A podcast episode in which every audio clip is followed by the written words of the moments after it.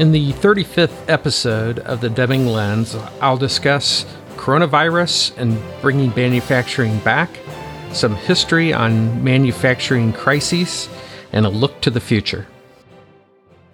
Hi, I'm Tripp Babbitt, host of the Deming Institute podcast. This month, I'd like to talk about what everybody's talking about right now, which is the coronavirus coronavirus crisis. And you know, I as I start to see some of the reports that are coming in, you know, everybody's trying to do their particular part, but the light has really been shined on US manufacturing or the lack thereof. So there's a new uh, term now in our lexicon uh, called PPE, personal protective equipment. And uh, pharmaceuticals that are made in China. And it started getting me to reflect on some of the previous crises. So I'm going to walk through that a little bit later in the podcast. But talking about what's happening today, that uh, China is rejecting uh, sending some products and services, and even Europe has been rejecting some Chinese products because of poor quality uh, in the form of uh, the products of PPE uh, and some testing equipment. And so now there's a lot of talk about bringing some of the manufacturing back to the US that just makes sense. Now, this is something I've advocated uh, for many years. I wrote a LinkedIn article four years ago that I reposted uh, in my uh, under my profile about the fact that you know we have some people that you know some countries that we aren't necessarily completely friendly with or their governments are run differently between a communist country and a democratic co- uh, country. Um, and you know now we have things like the Hong Kong riots and things of that sort. And so having manufacturing here in the article I wrote about having manufacturing in the US and especially that it doesn't make sense to be uh, outsourcing military equipment, you know, parts and things of that sort to uh, countries that uh, may be unfriendly to us.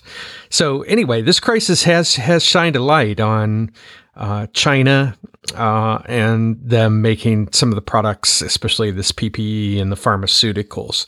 So, like I said, I started reflecting on some of the crisis that we've been through, and originally, you know, uh, Dr. Deming uh, talked about, uh, you know, him going to 19, in 1950. For those who aren't familiar with with uh, W. Edwards Deming and his work, uh, going to Japan in 1950, talking to leaders of Japan uh, industrial arena uh, that owned 80% of the capital or represented 80% of the capital of Japan at that time, and starting them down a, a a path of quality why the U.S. Uh, had used a lot of the techniques that W. Edwards Deming took to Japan, uh, discarded them because 50% of the products uh, were made after uh, World War II in the U.S. And it's uh, well below that now, um, less than half. But uh, because we were able to produce things in the U.S. rapidly, uh, just to fill the demand, quality went out the window. And uh, Dr. Deming told uh, uh, the Japanese that if they followed his teachings, that you know they would have countries the world over screaming for protection in five years. And in his words, he, they did it in four. So we've it sets up this scenario between 1950 and say 1969, which uh, Dr. Deming says was the height of U.S. manufacturing. Um, that it was never it, it, was never any higher after that particular time period. Uh, but during that time period, Japan was improving the quality of their products uh, that they were were making, and with the help of their the government and even the help of the United States, uh, in allowing those products to come over uh, to Japan. But what happened was, is this started a steady decline in manufacturing.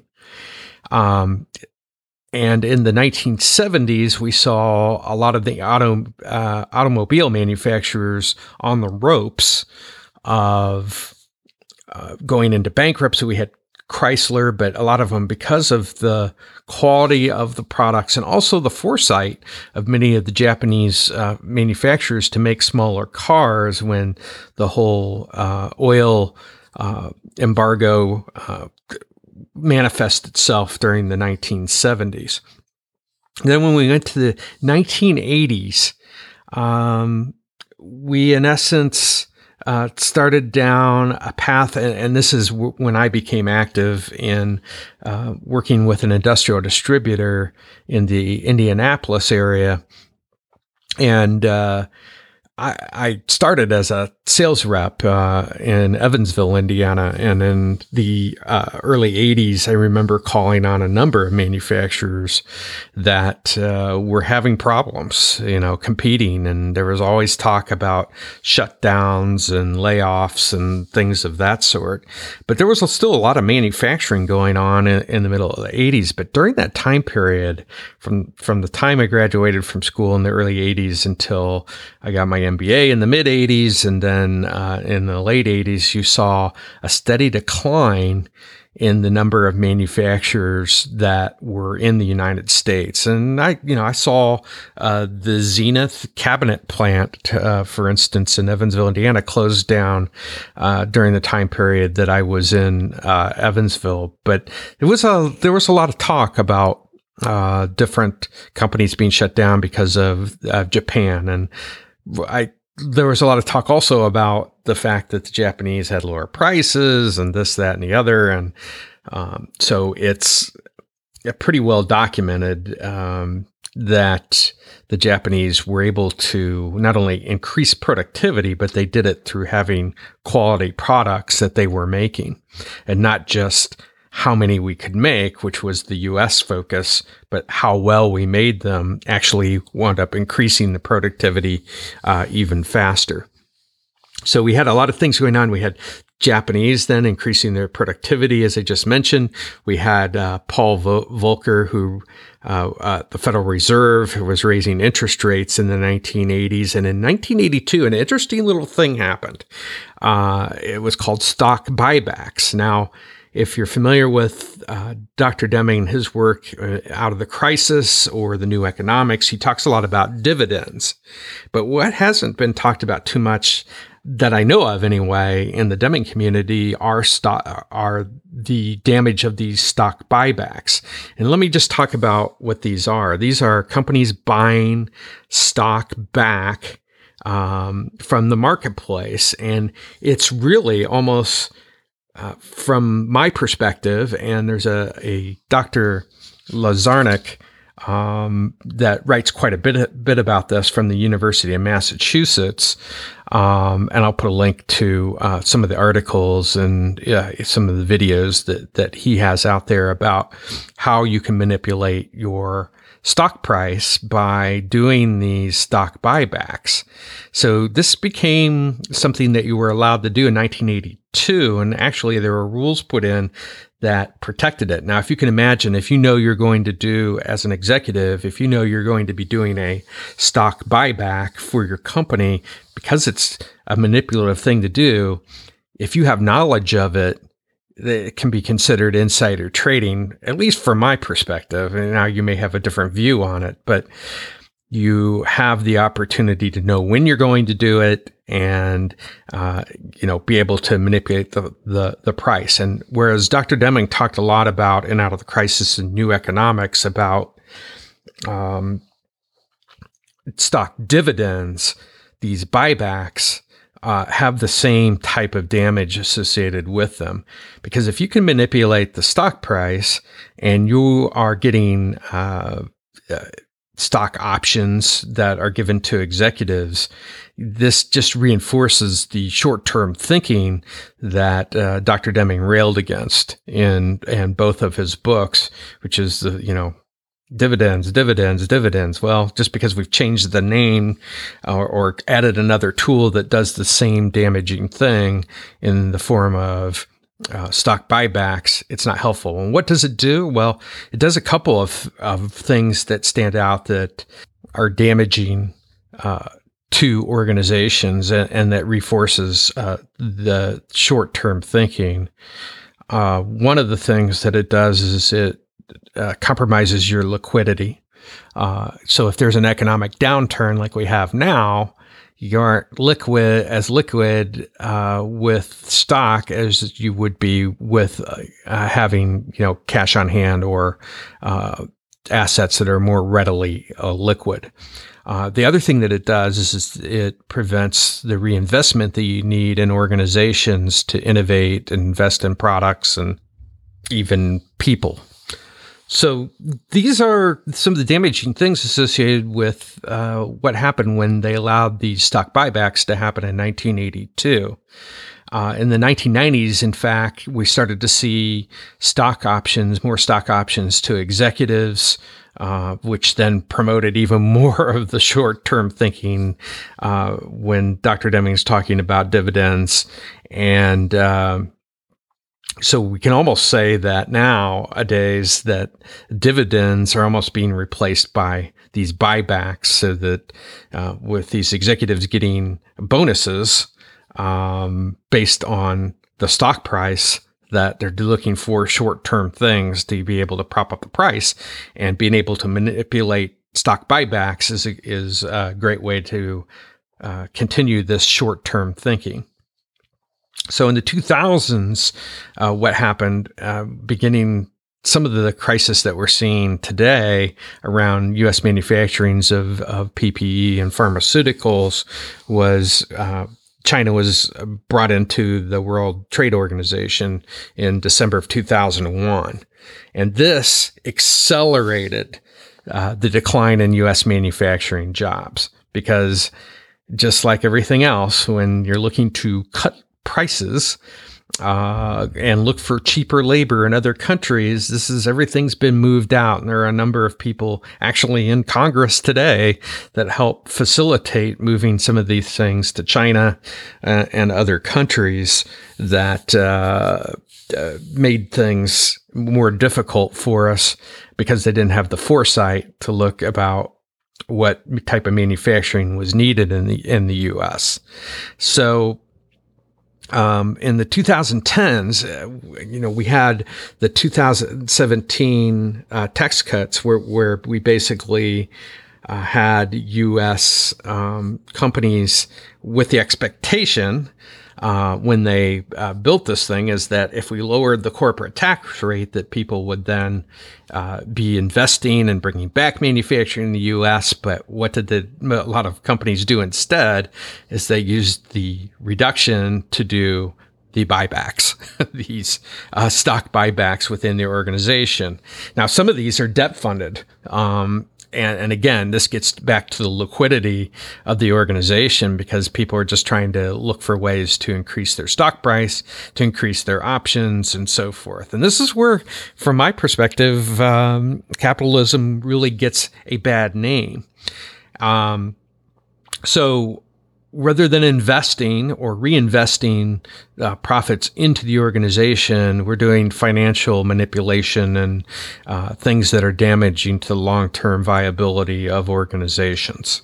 Which leads us back to our current situation. Uh, I foresee that manufacturing will be coming back to uh, the U.S. I think there's a lot of support, not only in Congress, but uh, with uh, U.S. citizens that they see that it's going to make sense to maybe have to pay a little bit more for pharmaceuticals or masks so that when the time comes when we need it that uh, we uh, have it available and at the quality that we need which leads us back to w edwards deming so we've been mired for over a century now in management thinking that has prevailed uh, and still prevails today from the Industrial Revolution and the thinking of Frederick Winslow Taylor.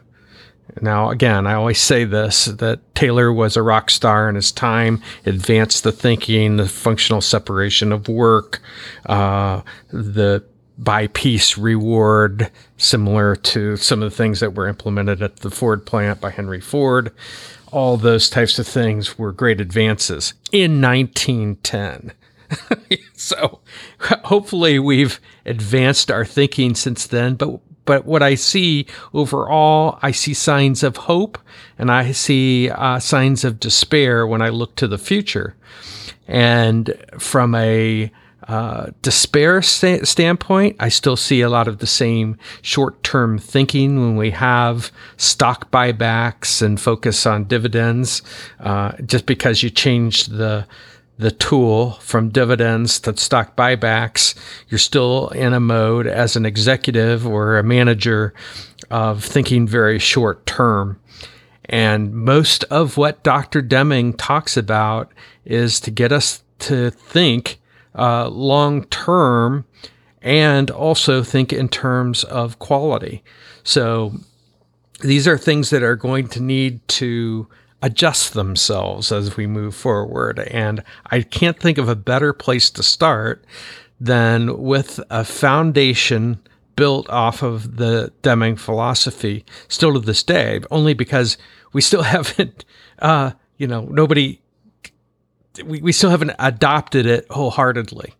And there will be something that follows the Deming philosophy. But until we move from Taylor to uh, Deming uh, first, it's going to be hard to get that next thing, whatever it might be. Uh, as far as signs of hope, uh, I do see some good things that are happening. I see CEOs uh, taking no salary. Uh, I see a movement with all of the uh, some of the thinking that goes with millennials, especially as a boomer. Uh, you look at some of the stuff and shake your head, but there's a lot of things that they have uh, shined a light on that we need to pay attention to, and that is capitalism uh, in its current form. Uh, and the way that management plays that out in organizations uh, is not helping uh, our country uh, it is not helping humanity for that matter, and that we need to rethink uh, what we're doing. And, and I'm seeing performance appraisals go away. I see people re looking at things like uh, rewards and incentives and things of that sort. But there's still way more companies that are still doing old thinking uh, from the 19 early 1900s so those are some things are going on now i heard an interesting thing and I, I i've been a proponent of this actually for a while before even he said it but mark cuban was on uh, the other day and he was talking about you know in order to rebuild the middle class one of the things that needs to happen is if we've got stop stock options for executives then you should be doing the same percentage of stock options for the workers. And that will help uh, build the middle class, plus give workers not only something to look forward every day because they're a part owner of a company, but it will get workers out of this paycheck to paycheck mode. And, uh, you know, all of these things I think are positive types of uh, feedback that that we're getting and new theories that people are, are coming up with of how we can make this run better for everyone. And this is this is very Deming uh, from my perspective that we're trying to shift the whole curve and not just our personal curve. Uh, that's it for this Deming lens. I hope you enjoyed it. It got me thinking that maybe some of these Deming lens should be more like this, talking about current events. Thank you for listening to the Deming Institute podcast. Stay updated on the latest blogs, podcasts, programs, and other activities at deming.org.